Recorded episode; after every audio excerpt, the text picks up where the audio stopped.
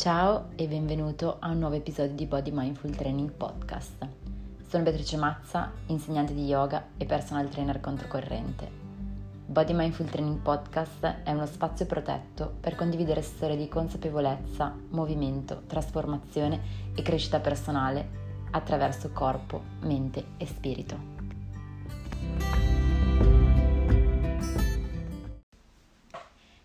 Ti è mai capitato di impegnare tutte le tue energie per raggiungere un obiettivo, eppure quell'obiettivo ad ogni sacrificio che facevi sembrava allontanarsi un po' di più? Ti sei mai sentita terribilmente stanca e poco a tuo agio nello stile di vita che conducevi? Come se in realtà tu stessi remando controcorrente e ogni pagaiata che davi per avanzare in avanti in realtà non provocava nessuno spostamento.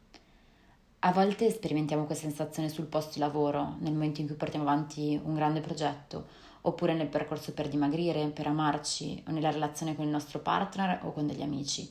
Non c'è un ambito in cui possiamo o non possiamo sperimentare questa sensazione di estrema fatica e che ci toglie energia.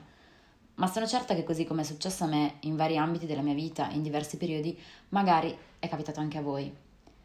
E questo episodio nasce per fornirvi una nuova visione della fatica.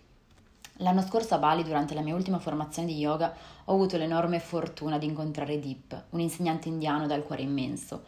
Lui, oltre a essere un insegnante yoga incredibile, con una conoscenza infinita del corpo e dell'anatomia, ogni giorno si prendeva mezz'ora all'inizio della giornata, alle 6 del mattino, per trasmetterci degli insegnamenti di vita.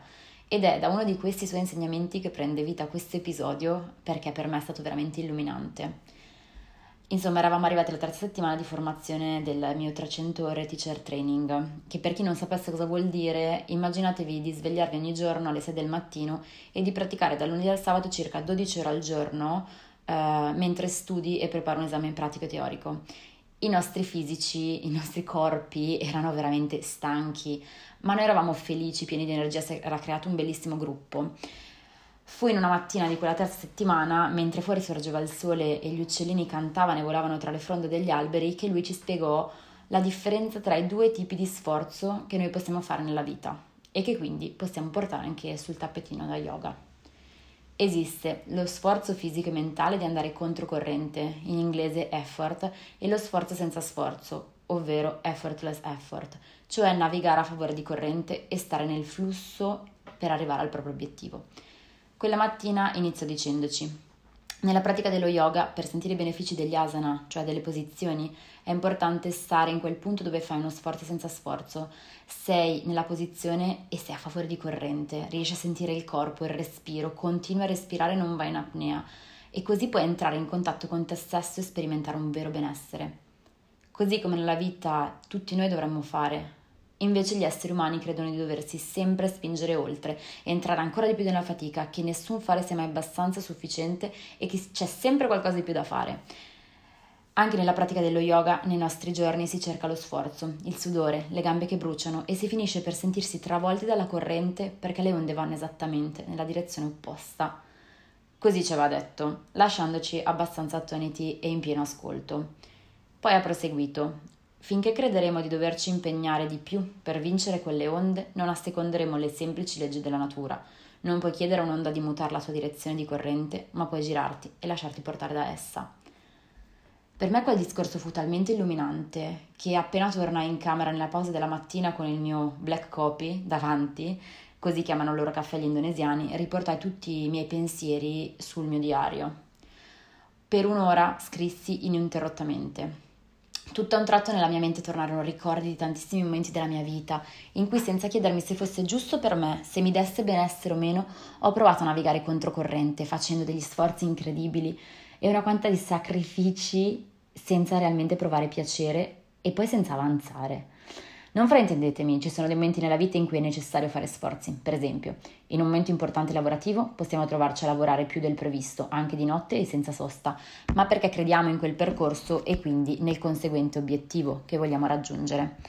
Non voglio dire che le cose si ottengano senza sforzi, vi prego di non fraintendermi, chi mi conosce sa che credo tantissimo nel lavorare con costanza, determinazione e gentilezza per il proprio progetto di vita ma credo che questo vada fatto nel pieno ascolto del corpo e nel contatto con le proprie emozioni. Ciò che voglio provare a condividere con voi in questo episodio è che se questo fare sforzi e sacrifici è l'unico modo che conosciamo per avanzare nella vita, il nostro corpo sarà sempre stanco, non avrà mai energie e non saremo realmente felici e appagati. Nella nostra mente si consoliderà il pensiero che c'è sempre qualcosa in più che posso fare. Ci sono momenti in cui è necessario praticare lo sforzo fino a se stesso, ma esistono dei momenti in cui si può imparare a praticare lo sforzo senza sforzo e questa può essere veramente la chiave che ci fa svoltare e aumentare la nostra energia interna. Questo concetto dello sforzo senza sforzo viene ampiamente condiviso da tante filosofie orientali. Avete presente quando fate qualcosa che vi appassiona talmente tanto che il tempo sembra scivolarvi tra le mani?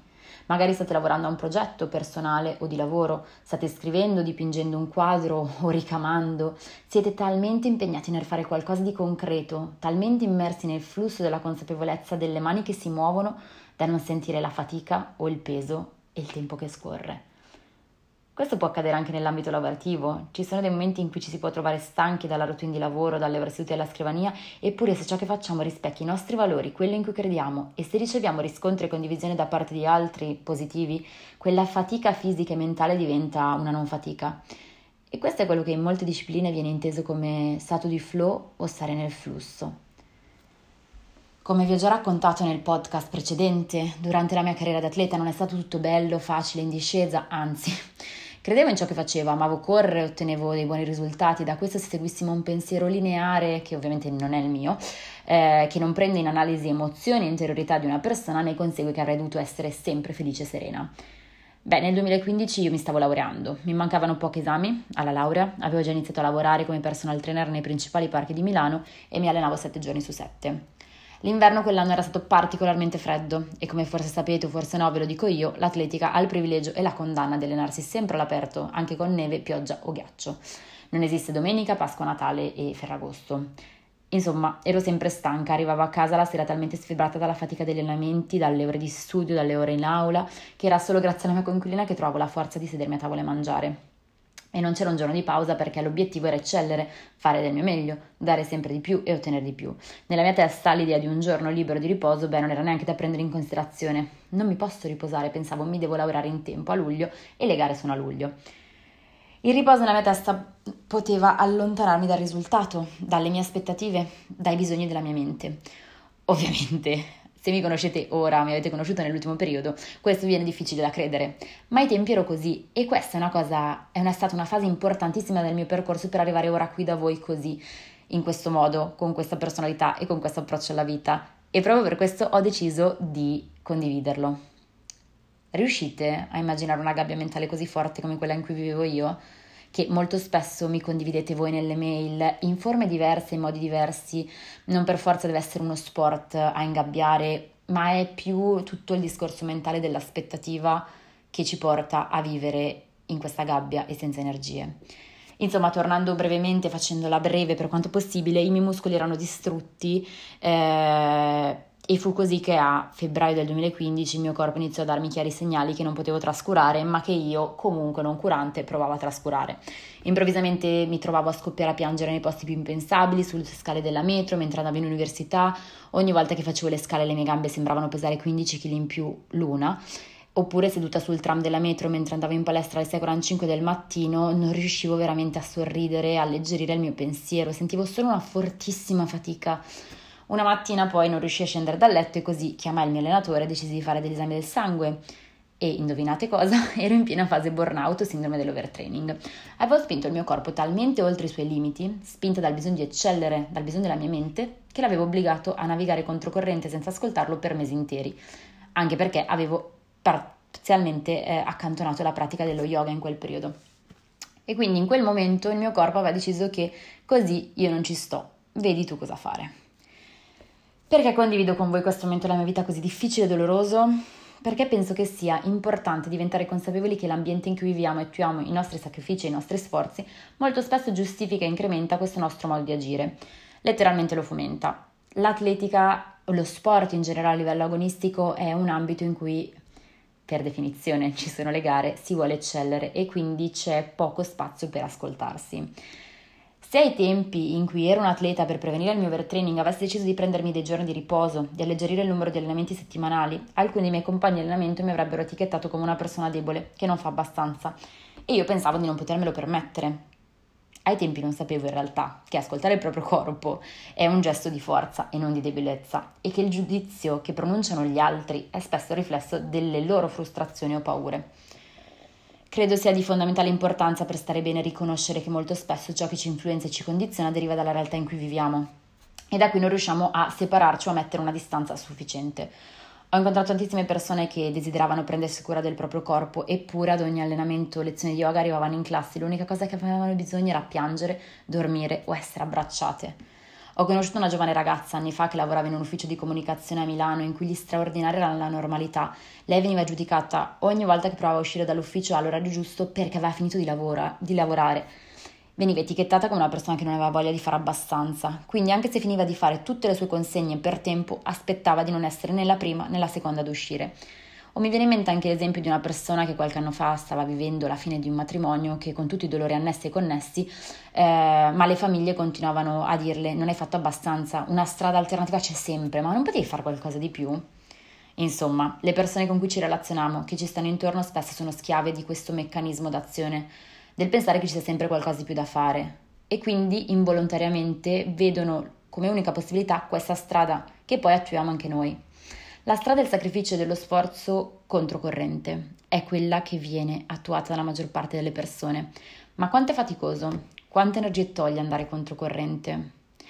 Se noi sentiamo che questa via del sacrificio senza limiti, del fare sempre di più fino a non stare più bene, ci sta stretta, è nostro dovere e diritto cambiare meccanismo d'azione e magari provarci, provare a darci la possibilità di sperimentare la fatica senza fatica, lo sforzo senza sforzo, cioè provare a stare nel flusso, Sapete quanto è bello andare nella stessa direzione della corrente? Beh, ora, dopo questa introduzione, potrebbe venirvi da chiedere come si impara l'arte dello sforzo senza sforzo? I primi passaggi fondamentali da portare avanti per attuare questo cambiamento, a mio parere, sono tre e ve li presento di seguito con degli esempi che mi aiutano a spiegarmi meglio, perché mi rendo conto che è un discorso abbastanza complesso, soprattutto perché non potete vedermi gesticolare come farei dal vivo. Primo punto, comprendere cosa personalmente ti dà valore e ti fa stare bene. Per imparare a, nav- a, navigare a favore di corrente e quindi raggiungere i tuoi obiettivi senza sacrificare delle parti importanti della tua vita è necessario capire quali sono i tuoi valori. Ti sei mai chiesta o chiesto cos'è che ti dà valore? Come essere umano prima che come lavoratore, compagno, marito, moglie, mamma o papà? Qual è quella sensazione che quando la provi ti fa stare bene? La risposta a questa domanda può essere diversa per ognuno la libertà, la stabilità, la gioia, l'autenticità, il benessere. Credo sia importante rispondere a questa domanda perché se sappiamo quale sensazione ci fa stare bene, comprendiamo inevitabilmente cosa non può mancare nella nostra vita per dei lunghi periodi. Secondo punto, chiedersi come mi voglio sentire io nelle mie giornate. Una domanda che può sembrare banale e scontata. Tutti risponderemmo, beh, voglio sentirmi bene, ma che in realtà non è scontata. Quanto poco ci fermiamo a chiederci come sto, quanto poco sappiamo come vogliamo stare nella nostra quotidianità. E quindi entra in gioco l'importanza della strada che facciamo verso il nostro obiettivo. Provare cioè a restare costantemente connessi al nostro benessere, al nostro sentire in ogni piccolo passo che facciamo per raggiungere la nostra meta e non aspettare di raggiungere la meta per guadagnarsi o sentire la propria felicità. Qui userò un esempio. Immaginatevi una donna che vuole perdere peso per sentirsi meglio con il suo corpo. Lei ha capito quali sono i suoi valori, ovvero la libertà di piacersi e di sentirsi bella, e sceglierà quindi una strada da percorrere. Una volta scelta questa strada da percorrere, arriviamo al secondo punto. Questa donna è un bivio. Può aspettare di sperimentare la libertà, il benessere, la felicità solo quando avrà perso quei, prendiamo per esempio 10 kg, oppure decidere di sentirsi bene ogni giorno nell'azione di camminare verso il suo obiettivo, consapevole di tutti i piccoli passi che sta facendo, ogni giorno può, può scegliere di guardarsi allo specchio, sentire una nuova libertà passo dopo passo e dirsi brava. Capite cosa voglio dirvi? Ogni giorno dobbiamo avere bene in mente come vogliamo sentirci, ogni giorno è importante tenere presente ciò che ci fa stare bene, non dobbiamo aspettare di arrivare alla meta per concederci la felicità, è un pensiero super limitante e che ci toglie energia ma che è ampiamente diffuso nelle persone. Cioè, posso essere felice solo quando avrò raggiunto completamente il mio obiettivo. Il terzo punto, ed è quello a cui credete mi tengo di più perché mi ha insegnato di più nella vita come atleta, ma come guida per tante persone nell'ambito del movimento consapevole dell'allenamento, cioè davanti ad un ostacolo non cercare di far più fatica per superarlo, ma fermati a, ricaric- a ricaricare le energie e poi affrontalo. Questo può essere tradotto anche come imparare a vedere il quadro d'insieme fermandosi un po' più da lontano. Sempre tornando all'esempio della donna che vuole perdere peso per sentirsi libera e bella, amare il suo corpo perché lo ritiene una cosa importante per lei e quindi non va giudicata, questa donna può arrivare ad un momento in cui il peso non scende più. Lei si allena bene, mangia in modo consapevole eppure si, ba- si imbatte in un momento di stallo, in questo ostacolo. Anche qui le scelte sono due. Puoi iniziare ad aumentare il numero di allenamenti settimanali, ridurre ulteriormente l'introito calorico, fare sacrifici non compatibili magari con il suo stile di vita e la tua famiglia per riuscire ad arrivare al risultato finale, ma vivere male questo processo. Oppure può fermarsi, riflettere, vedere il quadro d'insieme da una, da una distanza maggiore in cui non si perdono di vista alcuni punti cruciali. Insomma, l'obiettivo finale è sempre lì, davanti a lei ma lei sceglie di navigare a favore di corrente, di agire e di non sacrificare parti di sé, arrivando a vivere frustrata e in affanno alla sua quotidianità. Ci sono dei momenti in cui davanti ad un ostacolo la risposta automatica della mente umana è devo fare di più, devo saltarlo subito, non basta quello che sto facendo, oppure il senso di colpa. Queste risposte automatiche sono dettate da una società che ci vuole inculcare che fare fatica è la sola chiave per il successo. Quindi non è facile cambiare la prospettiva. Però il perpetuare di sforzi e sacrifici, il non ascoltarsi, il non voler prendere in esame i messaggi che il corpo ci invia, spesso si traduce in uno stop imposto al corpo. E a quel punto, contro quello stop imposto, non si può fare proprio più nulla. Per me ai è stata la sindrome di overtraining, per qualcuno può essere un mal di stomaco cronico, una cervicalgia, oppure mal di testa, stanchezza cronica, disequilibrio ormonale, mancanza di ciclo, mancanza di benessere, incapacità di dormire e riposare bene. Sono tantissimi modi in cui il corpo ci parla ed è importante ascoltarli. Solo fermandosi e chiedendosi l'obiettivo che sto perseguendo è davvero mio? Io credo in questo obiettivo? O è un obiettivo che appartiene a altri ma che io ho dato per scontato che potesse essere anche il mio? Perché se l'obiettivo che avete a cuore, per cui state facendo sia sforzi che sforzi senza sforzi, è vostro, è personale, ci credete, voi vi sentirete appagati dal vostro percorso. Sarete certi di raggiungere l'obiettivo, coi vostri tempi, potendovi concedere il lusso talvolta di lasciarvi portare dalla corrente, abbandonandovi fiduciosi alle acque del vostro mare. Ma se l'obiettivo che state portando avanti non è il vostro, può darsi che questa fatica si faccia insopportabile. Lavorare su di sé è un passaggio fondamentale della nostra crescita personale come esseri umani. Comprendere che niente è automatico, che niente di ciò che viviamo sul piano fisico-mentale è così perché semplicemente è così, ma che c'è sempre qualcosa che ci può portare a svoltare, cambiare, trasformare le situazioni in cui ci sentiamo ingabbiati. Noi abbiamo la possibilità di rompere questa gabbia. Praticare lo sforzo senza sforzo nella vita a me ha insegnato che raggiungere gli obiettivi non deve essere sempre solo un sacrificio, ma che se l'obiettivo per cui mi impegno è sostenuto dai miei valori ogni giorno e ogni giorno mi chiedo come sto e aspetto la risposta, beh, la meta è meno lontana di quanto sembri. Oggi invito a pensare a una situazione della vostra vita in cui vi sentite di star facendo uno sforzo immenso e sovrumano, ma senza avanzare di un passo. Fermatevi, chiedetevi quali sono i vostri valori, chiedetevi come volete sentirvi ogni giorno a partire da oggi e osservate però come vi sentite ora. Infine sedetevi un attimo e guardate il quadro d'insieme. Scegliete per una volta di osservare tutto a distanza come se foste un osservatore non giudicante per voi in questo momento non esiste bene o male, giusto o sbagliato. Osservate e basta. Immagazzinate ciò che vedete, ciò che sentite e restate in ascolto.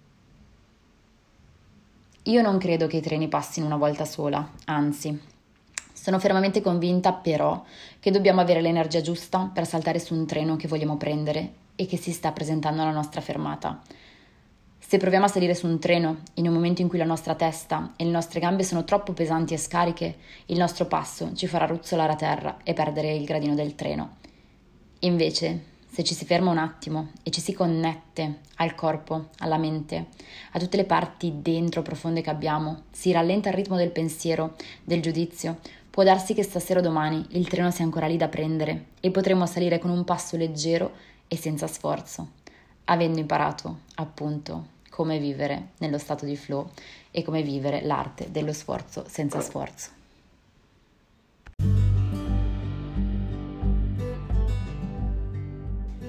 Grazie per aver ascoltato questo episodio di Body Mindful Training Podcast.